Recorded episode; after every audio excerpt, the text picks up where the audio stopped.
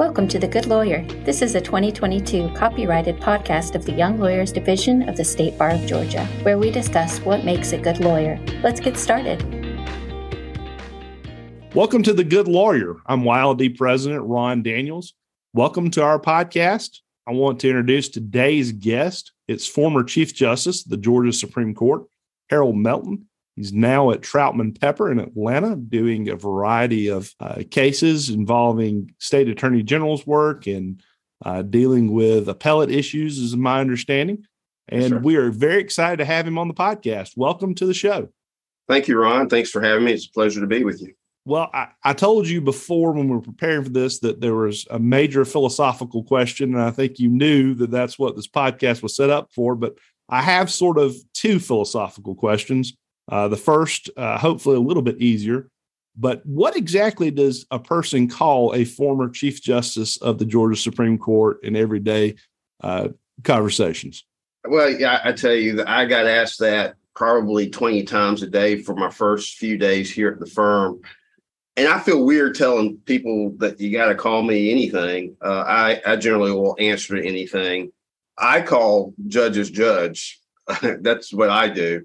Uh, but I leave it to everybody's own personal preferences. I'm old fashioned. I realize that, but I, I, I won't be offended. I'll answer to anything. To get to the more philosophical question and why you're here, Justice Melton, what makes a good lawyer? Well, as you might suspect, that that is a multifaceted question. Uh, a lawyer has to play many different roles and wear different hats, and I, and I definitely want to think broader than just a litigation context, which you know we, we we tend to focus on that more directly. But ultimately, ultimately, a good lawyer is somebody who solves problems, who could think creatively and critically in the effort to solve problems.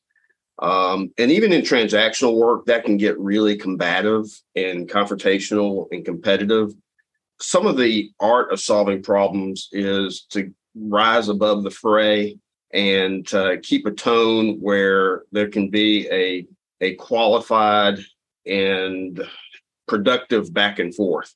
That's sometimes really hard to do. I, I've been preaching this for a long time when I was on the court, and then you leave the court and you, are in the fray yourself. It, I get it; it's hard um, because we are competitive and we are going toe to toe and there are some lawyers that are just ready to fight right out the gate. And uh, just to be able to tap that down and, and get the le- conversation to a level you can actually get something done is a skill. It definitely is a skill. And I'm trying to exercise those muscles necessary to, to, to perform that skill.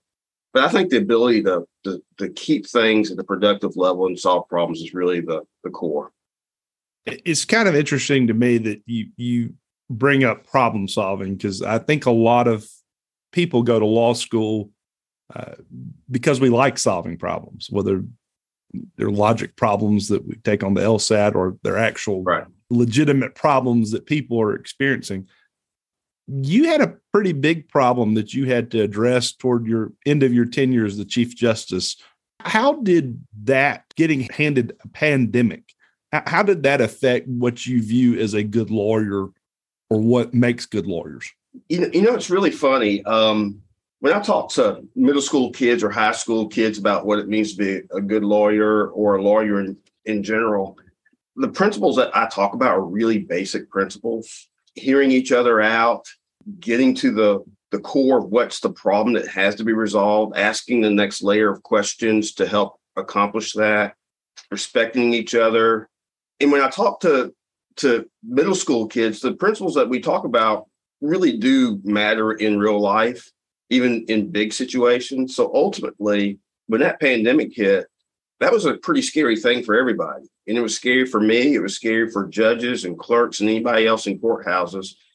And I was getting calls, uh, and these were real life situations where the the clerks or the court administrator or the chief judge was in a panic because somebody just got airlifted who had con- contracted the virus working in their office and they were frightened and yet they were focused on the duty that they had as public officers and judicial officers to provide critical judicial services that had to continue in the midst of a pandemic.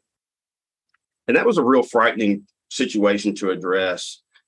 But I will tell you, those very same principles were very key in in the kinds of conversations we were able to have as a collective judicial body and even one-on-one conversations. That that's what made the difference. And we are in a relationship business when it comes down to it. And i don't know any business that's not a relationship business but certainly in the legal profession we're in a relationship business. And we are as good as the strength of our relationships and to be able to look out across the judiciary and see friends people who you respect and trust and, and can count on and ask for assistance and they provide it whether they get get recognition or not. I saw that all across the judiciary. And when i was at my most um, overwhelmed state that's really what kind of gave me strength and confidence and very important input and direction the solutions that we came up with, I will tell you, I was very seldom the one that said, hey, here's what we need to do. 99% of the solutions we came up with were produced uh, from somebody else. They, they, they had the ideas. They said, would it help if I did this? Or what do you think if we did this? And that's what I think real leadership is. The, the, the folks that step up to the plate with an idea and suggestion even if it's not accepted, those to me are the folks who are providing real leadership. And we wouldn't have done as well as we would have if we didn't have people throughout the bar and the judiciary offering themselves up for service. Talking about service, you you've had a unique career. Uh, in, in some respects, you you essentially were a government lawyer. Yes. Until you took the bench and you served for you'll have to forgive me. I don't know the exact 16. 16. I was thinking it was 16 or 15, but I couldn't remember exactly which one. You served on the Georgia Supreme Court, and, and then you went into private practice. So you truly had a career up until very recently of of service to the state of Georgia. Yeah, it was 30 years. I, I call myself a government lawyer for 30 years. And uh, it, it was service, but it's really what I enjoy people look at that uh, 30 years, they think, well, maybe that was a sacrifice. And it really wasn't. It was really what spoke to my heart and soul. You know, I realized when I was in college that I got a, a sense of peace and comfort and connectivity and purpose and belongingness when I kind of knew what was going on around me and who was doing it and the personalities that were involved and some of the things that were feeding those those dynamics without having to read it in the paper two or three days later. And so I learned that early on and pretty much knew that working in, in state government which was the right thing for me. And the state level is the right size, federal's too big, municipal is too small. And that's not derogatory towards either, either one of those, but for me, that's the right fit. And so I, I enjoyed every bit of it. And one of the things that that drove me to this firm was the fact that the, the, firm is still engaged with the state. And so I'm, I'm still involved uh, representing the state on two or three different cases. We're involved in representing folks who are being investigated by the state. It's it's the right solution for where I am. It's just it's, it just fits. How do you think that sort of work gives you a different perspective, maybe than someone who, you know, not even me, because I do work for the state as a special assistant attorney general as well. Yeah you know how does doing that type of work perhaps give us a different frame of reference for what might make a good lawyer what qualities make a good lawyer than say someone who's yeah. been a public defender their entire career or a transactional attorney well I, I tell you what it's taught me is to ask several layers of questions beyond what i read in the media um, or hear people talk about the barbershop. The talking points that circulate may be accurate. Oftentimes, it's a lot more complex. And if you dig a little deeper, you might come up with a different set of talking points altogether.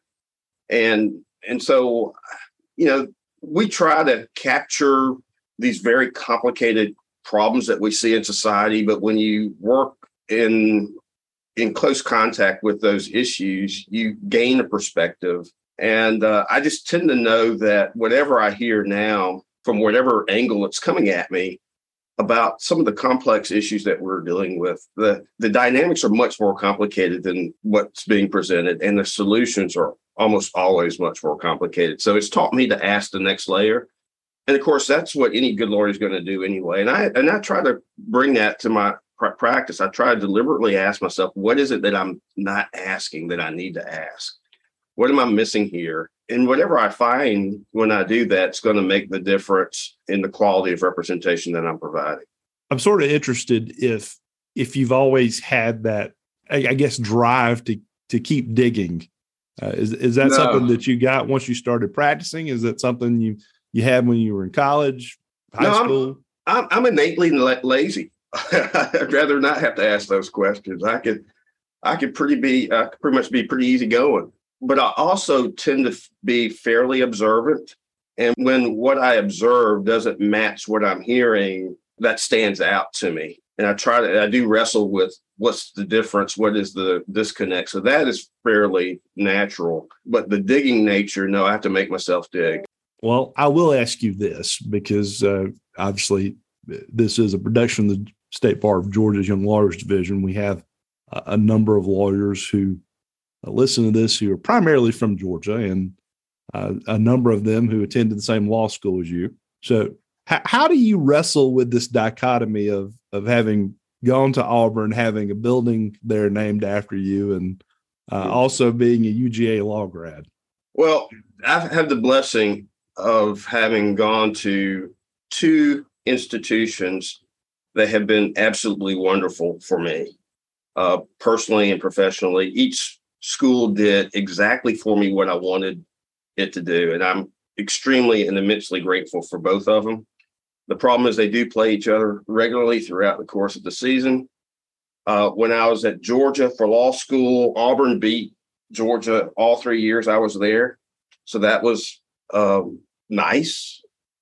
Uh, since then, I can't think of the time last time Auburn beat Georgia, and many people could tell you off the top of their head when that was. Uh, so I can definitely cheer for Georgia when when they win the national championships two times in a row. I can be a supporter of Stetson Bennett when those around him will not uh, and were not. Uh, I could cheer for the SEC definitely, especially at the national level. But when it comes to Auburn versus Georgia, I got to go with my Tigers. Well, that wraps up today's podcast. Thank you, Chief Justice Melton, for joining us uh, and for the great conversation. Thank you for listening to the Good Lawyer podcast. This is the last episode that I will be recording that you've just listened to with Chief Justice Harold Melton. But the good news is the podcast will continue. Next episode, we'll have a brand new host, Sarah Young, who's going to take you on this journey through trying to answer what makes a good lawyer. Until the next time you hear from me in a bonus episode, uh, which I hope you do listen to as well. So long, farewell, good luck to you. You're still here? It, it, it's over. Go home. Go.